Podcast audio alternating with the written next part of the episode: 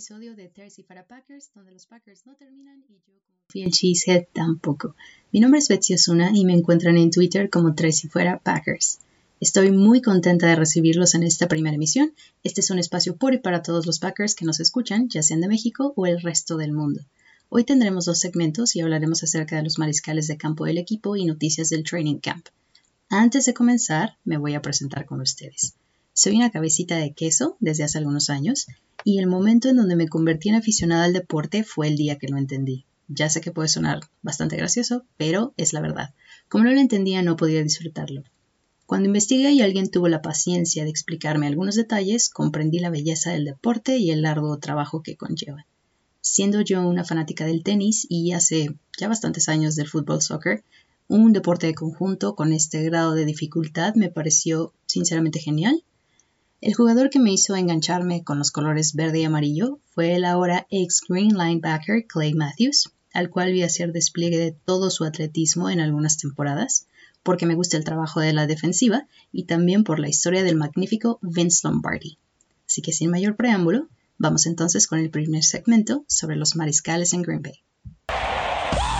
Perfectly thrown pass by Aaron Rodgers. He has done that ever since he's taken over for Brett Favre. I got to tell you, it's got to feel pretty good to be Aaron Rodgers these days.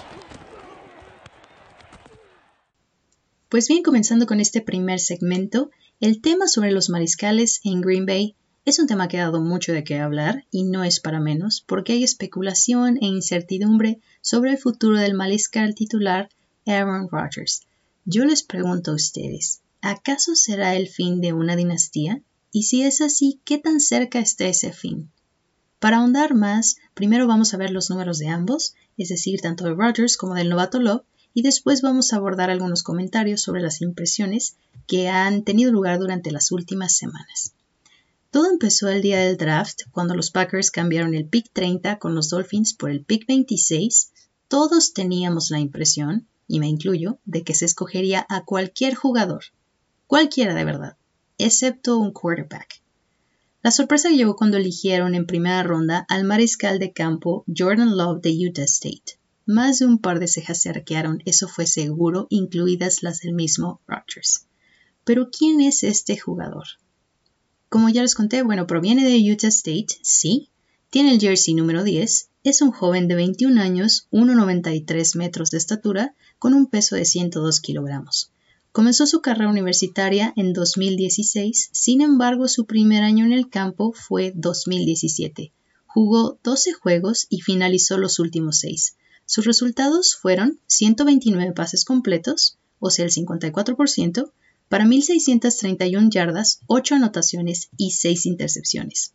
Después llegó su segundo año, el 2018. En este jugó los 13 partidos. Fue el mejor definitivamente ya que completó 267 de 417 pases, es decir, el 64% de sus pases, con el récord de 3.567 yardas, 32 anotaciones y 6 intercepciones. Las intercepciones fueron las mismas si se fijan con respecto al año anterior, sin embargo las anotaciones aumentaron tres veces. Así que, nada mal, fue nombrado merecidamente MVP del Tazón de Nuevo México. La lógica y las esperanzas indicarían que el tercer año sería todavía mejor, pero desafortunadamente no fue así.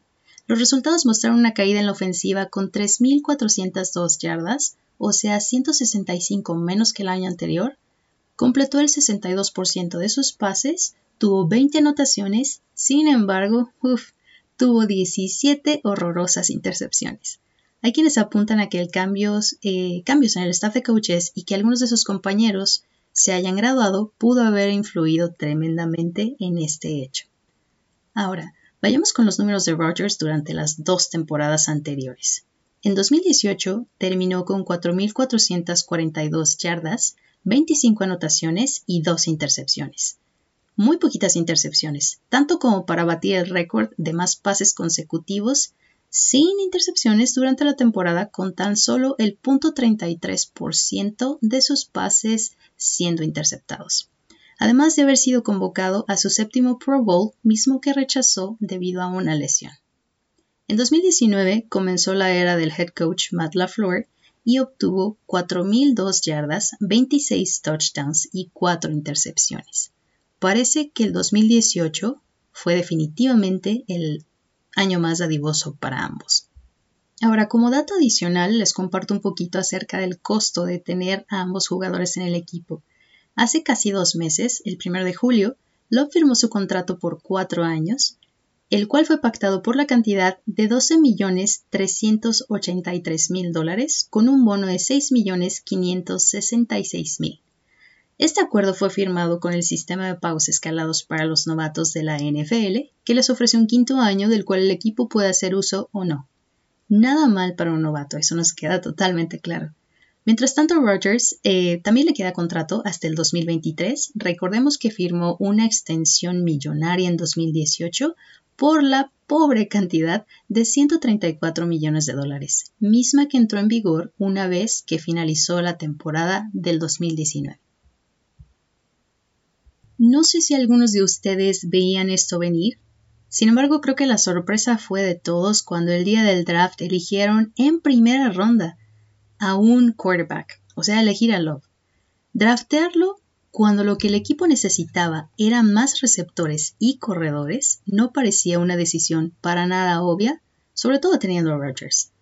Quizá para la franquicia sí era obvio pensar en la edad de su mariscal titular y decidieron poner el plan en marcha. Si bien es cierto que Aaron no se está volviendo más joven, creo que no era para nada lo que se esperaba. Después de lo ocurrido, todo Packer apenas estaba asimilando lo que había pasado, principalmente el mismísimo Aaron Rodgers. Y es que cuando le preguntaron durante una entrevista en el podcast con Kyle Brandt, recordemos que él es un presentador de televisión estadounidense, más de alguno lo conocerá, trabaja en Morning Football de NFL Network. Y bueno, él le preguntaba a Rodgers cuál había sido su reacción y él comentó, y lo voy a citar. Dijo, bueno, Comenté esto en una entrevista y semanas después de esto, definitivamente mi reacción fue sorpresa.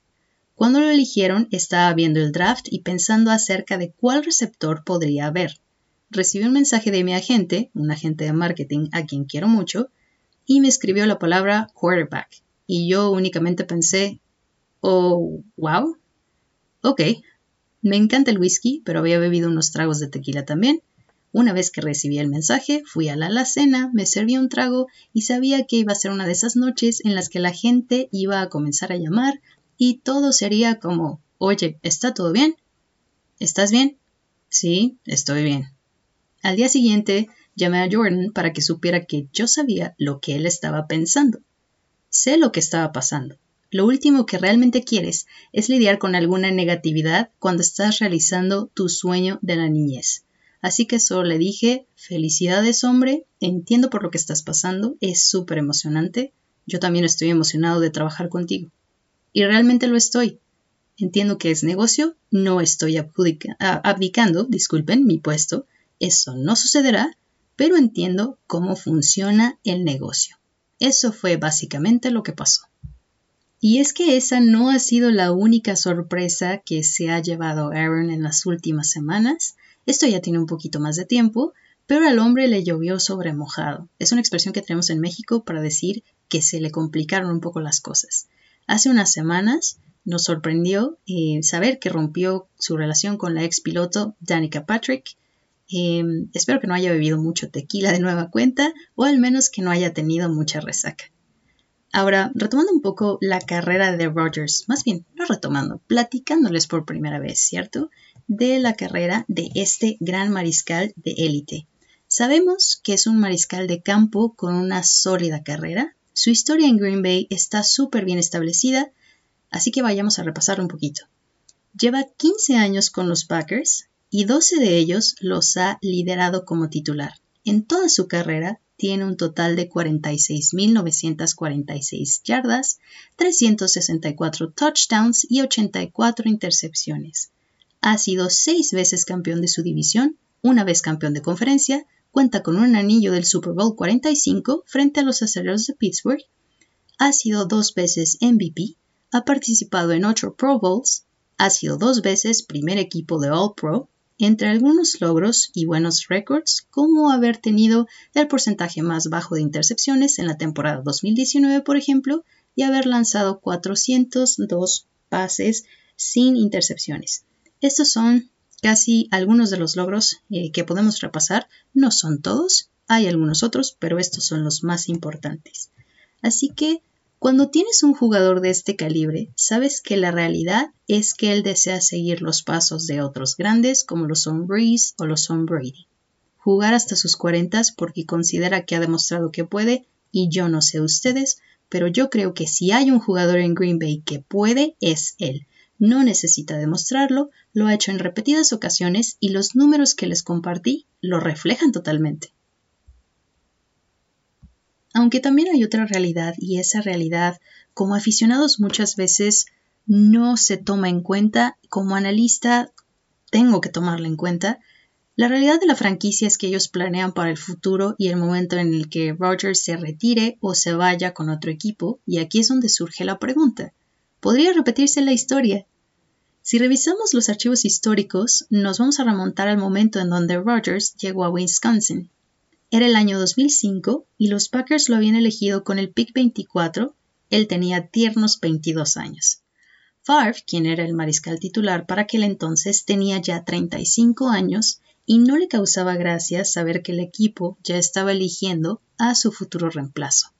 La relación de ambos no fue para nada amistosa, Siendo Brett el mariscal titular, no tenía la energía y tampoco demostraba mucho interés en educarlo a manera de su alumno. Lo que él quería sin duda era seguir ganando otro Super Bowl. Rogers estuvo en la banca entonces tres años a la sombra de Favre, en lo que se preparaba para conquistar la titularidad, cosa que sucedió en el 2018 cuando él tenía 25 años. Favre para aquel entonces pues ya era un mariscal de campo súper eh, consolidado. Sin embargo, después de un breve paso por los Jets, una vez que se retiró de los Packers, se fue con uno de los rivales de división. Ustedes ya saben con quién, pero esa es historia para otro episodio. Como el gran jugador que es, considero que se merece su espacio. Esto nos hace pensar que podría ocurrir una historia de la misma naturaleza con Aaron y Jordan, Ambos están en una situación, si no igual, muy similar. Ya lo comentaba el mismo Rogers en la entrevista, diciendo que ve la paralela basada en edad. Seguro, em, esto no es cosa de ignorarse, también cree que es importante pasar por esa experiencia para realmente entender qué está pasando con Jordan y lo que él estará pensando cuando lleguen a jugar juntos. En las últimas semanas hemos visto mm, videos de la interacción de ambos videos que han sido compartidos por las cuentas eh, de los Packers, sobre todo la cuenta oficial. Y bueno, en, e, en este training camp se nota que las intenciones han sido llevadas a la práctica por parte de Rogers, pues podemos ver que han tenido una convivencia buena y que al menos eh, él puede ser mejor maestro de lo que fue Favre con él. Le está brindando el apoyo a Jordan para moldearlo y está preparando el camino para que el tiempo que les quede juntos sea de lo más productivo posible. Así que con estos datos que les compartí, ¿qué es lo que opinan ustedes? ¿Que podría repetirse la historia? Si a mí me preguntan, bueno, es muy pronto todavía para decirlo. Sin embargo, considero que Rogers jugará por lo menos dos temporadas más. Locke tiene la gran oportunidad de aprender de él Dudo mucho que el novato vaya a aparecer en el campo durante la temporada y si acaso lo hace será porque crucemos los deditos, tanto Rogers como el suplente Boyle se lesionen. Ya les compartí muchos de los logros de Rogers, yo lo sé, pero ahora, ¿cuál es mi opinión sobre Love? Um, a mí me parece que es un jugador que si bien no tiene números brillantes como otros mariscales de campo, mostró muy buen brazo y atletismo en el combine pero también hay algunas cosas que debe pulir, como la visión en el campo para tomar mejores decisiones, o sea, no solo fijar sus ojos en la lectura principal y sus receptores, sino no perder de vista a los defensivos también, es sumamente importante. Creo que puede mejorar sus habilidades definitivamente e impactar la historia del equipo positivamente. El tiempo que se quede, no sabemos. Quizá llegue a repetirse la historia como el mismo Rogers. Recordemos que cuando él llegó había muchísima gente que no le tenía nada de fe y ahora miren dónde está. Quizá debió haber cursado su año senior para, pues ustedes saben, terminar de pulir esas habilidades en lugar de aplicar para esta temporada. Sinceramente, no quiero em, hacer una opinión, prefiero observar para forjarme una visión más objetiva de él. No me ciega para nada el gran respeto que siento a Sir Rogers, ni me incluyen los comentarios de repudio por su llegada, para nada. Así es el deporte y siempre hay sangre nueva, recordemos. Aunque sí tengo mis dudas. Ojalá pueda demostrarnos que estoy equivocada, pero le deseo toda la suerte. Así es esto. La vida tiene sus ciclos y cada quien tiene su momento. Al día de hoy, Rogers tiene casi los mismos años que Favre, tiene 36, y Love 22. ¿Ciclos o coincidencias? Continuando con el siguiente segmento, les voy a hablar del Training Camp. Y es que estamos a tan solo 14 días, eso es el momento que estoy grabando este episodio, pero quedan muy pocos días del inicio de la temporada. O sea que en otras palabras, estaré celebrando lo que yo llamo mi año nuevo, porque de alguna forma el año no comienza para mí hasta que no inicia la temporada de NFL. Y en Green Bay los entrenamientos ya arrancaron, como sabemos, el pasado sábado 15 de agosto. Hay varias cosas que puedo compartirles. Eh, de manera general vamos a ver un resumen de lo que ha ocurrido de las dos últimas semanas desde que empezó el training camp. Esta notita con la que voy a comenzar, si bien no se relaciona específicamente con los entrenamientos, creo que vale la pena mencionarla, y es que el mismo día que comenzó, el tackle Kenny Clark firmó una extensión por cuatro años por la cantidad de 70 millones de dólares. Merecido, lo considero. como resumen de la primera semana, tenemos que, bueno, si bien comenzaban los entrenamientos, también comenzarían las lesiones, y es que durante los primeros días, concretamente el día 18 de agosto, el apoyador Cedarius Smith el ala defensiva Montrevious Adams y el tackle ofensivo David Bakhtiari, todos dejaron la práctica. El día 19, el centro Corey Linsley y Bakhtiari regresaron sin limitaciones, sin embargo Smith y Montrevious Adams no entrenaron por precaución y por lesión en el caso de Adams, y el ala cerrada Mercedes Lewis tampoco entrenó ese día. Por su parte, el corredor Jamal Adams comentó que no estaba preocupado por la llegada del corredor AJ Dillon, quien recordemos fue drafteado en la segunda ronda con el, pick 62 y el profundo Adrian ah, Amos destacó con una intercepción en zona roja que iba dirigida a Davante Adams, quien por cierto causó un pequeño susto después de que se lesionara en unos drills, aunque no parecía nada serio. El día 21 no hubo entrenamiento, pues fue día dedicado a la prensa, ya que los coaches asistentes defensivos y de equipos especiales tuvieron entrevistas. El día 22 entrenaron con casco y hombreras, aunque en shorts. Marqués Valdez Scantling se mostró más sólido. Recordemos que este jugador tuvo lesiones eh, de rodilla y de tobillo y jugó los 16 juegos de temporada regular en 2019, pero solo tuvo 5 recepciones y eh, bueno, el día 22 tuvo un entrenamiento muy bueno. Cedarius Smith, por su parte, no entrenó por segundo día consecutivo. Montrevious Adams, quienes les mencioné que en los días anteriores se había lesionado, estuvo presente, pero con una bota para caminar en el pie derecho. Y Rick Wagner también estuvo presente, pero sin entrenar, y su lesión en el brazo le permitió a que el guardia, Billy Turner, eh, pudiera entrenar. Amos fue otro que también se perdió el entrenamiento debido al lamentable fallecimiento de su abuelo, abuela, disculpen, mientras que el apoyador novato Kamal Martin obtuvo buenos comentarios por parte del coach Matt LaFleur. Davante Adams regresó a entrenar después de su lesión y obtuvo una muy buena práctica, em, al igual que el esquinero Josh Jackson. Todo esto fue la semana pasada Ahora continuando con la segunda semana, el día 24 entrenaron sin equipo, únicamente haciendo scrimmage. El esquinero Jer Alexander tenía ya dos días sin entrenar, regresó junto con Smith, quien continuaba fuera por lesión fue Wagner. Adams nuevamente no entrenó y Rogers comentó que había estado viendo videos del año 2010. ¿Con qué objetivo se preguntarán ustedes? Porque yo me pregunté lo mismo. Según sus palabras, fue por algo que vio en aquellos clips y que le llegó. Empezó a trabajar lo que vio en esas grabaciones y, bueno, pues estaremos a la espera de que eso quede reflejado en los próximos días. El día 25 nuevamente regresaron al Lambeau Field y entrenaron equipados. Turner, una vez más, siguió mostrando que podía ganarse ese lugar como tackle derecho, aunque el entrenador Matt LaFleur comentó que incluso con la lesión de Wagner nada estaba decidido aún. El receptor Lazard, por su parte, tuvo muy buenas recepciones, entre las cuales destaca una potencial anotación de 77 casi 80 yardas de haber vencido al profundo Amos, y se viene muy fuerte en la competencia para receptor abierto, así que ojo con él porque este podría ser un año excelente. La práctica de este día terminó similar a la del domingo, que fue mandar a los veteranos a descansar mientras que los jugadores jóvenes se quedaron más tiempo. Love logró conectar algunos pases con el ala cerrada Jay Sternberger para 28 yardas y otro con Malik Taylor para 11 yardas, pero tuvo también una intercepción por el igualmente novato, el profundo Vernon Scott.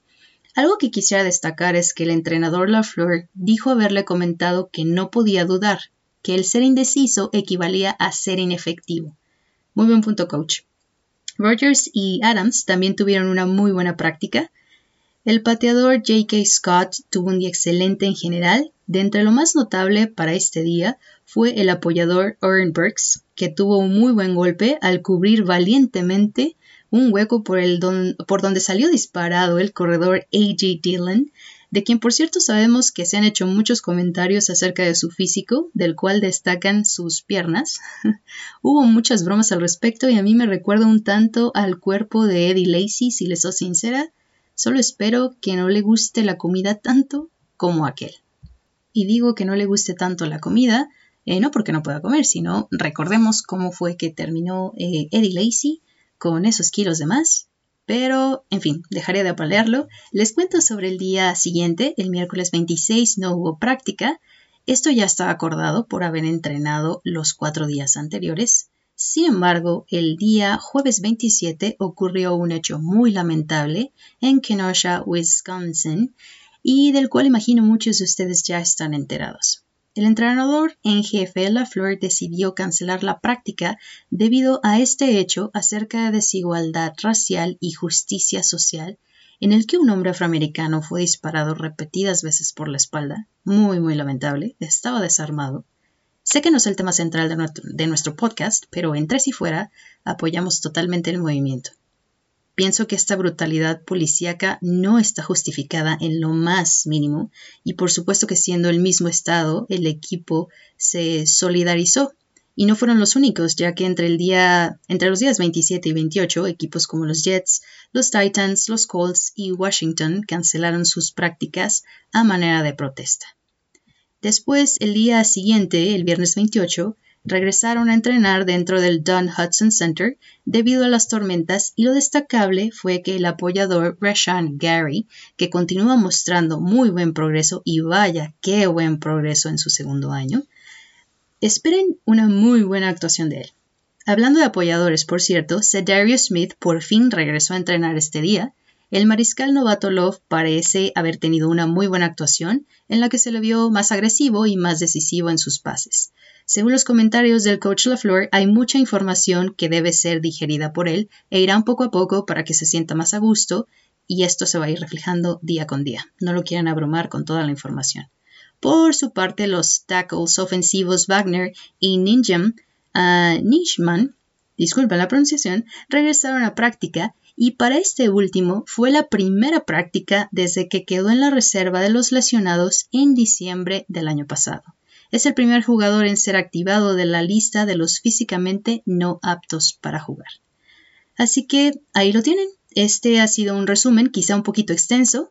Eh, hubo más información, sin embargo, les compartí lo que consideré eran algunos de los highlights dignos de mención. Estamos a escasos días del kickoff e inclusive con todo y la pandemia del COVID y sin aficionados en muchos estadios, estén emocionados porque esto está a punto de arrancar y esperemos que la temporada marche de la mejor manera posible.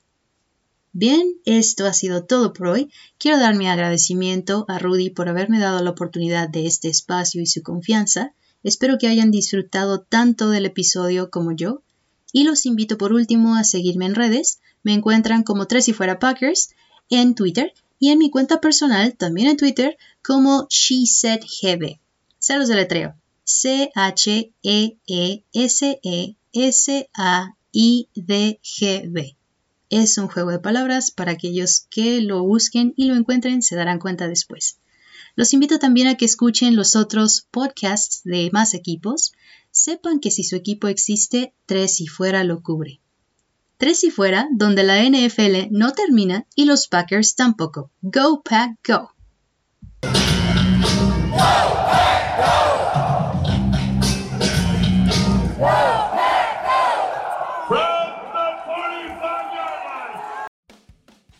Soy Rudy Jacinto, creador de Tres y Fuera. Si te gustó el programa de hoy, suscríbete a este y otros podcasts de la familia Tres y Fuera. Tres y Fuera NFL, Tres y Fuera Fútbol, Tres y Fuera de tu equipo favorito y claro, el canal de Tres y Fuera YouTube con videos todos los días. Porque si tu equipo existe, Tres y Fuera lo cubre.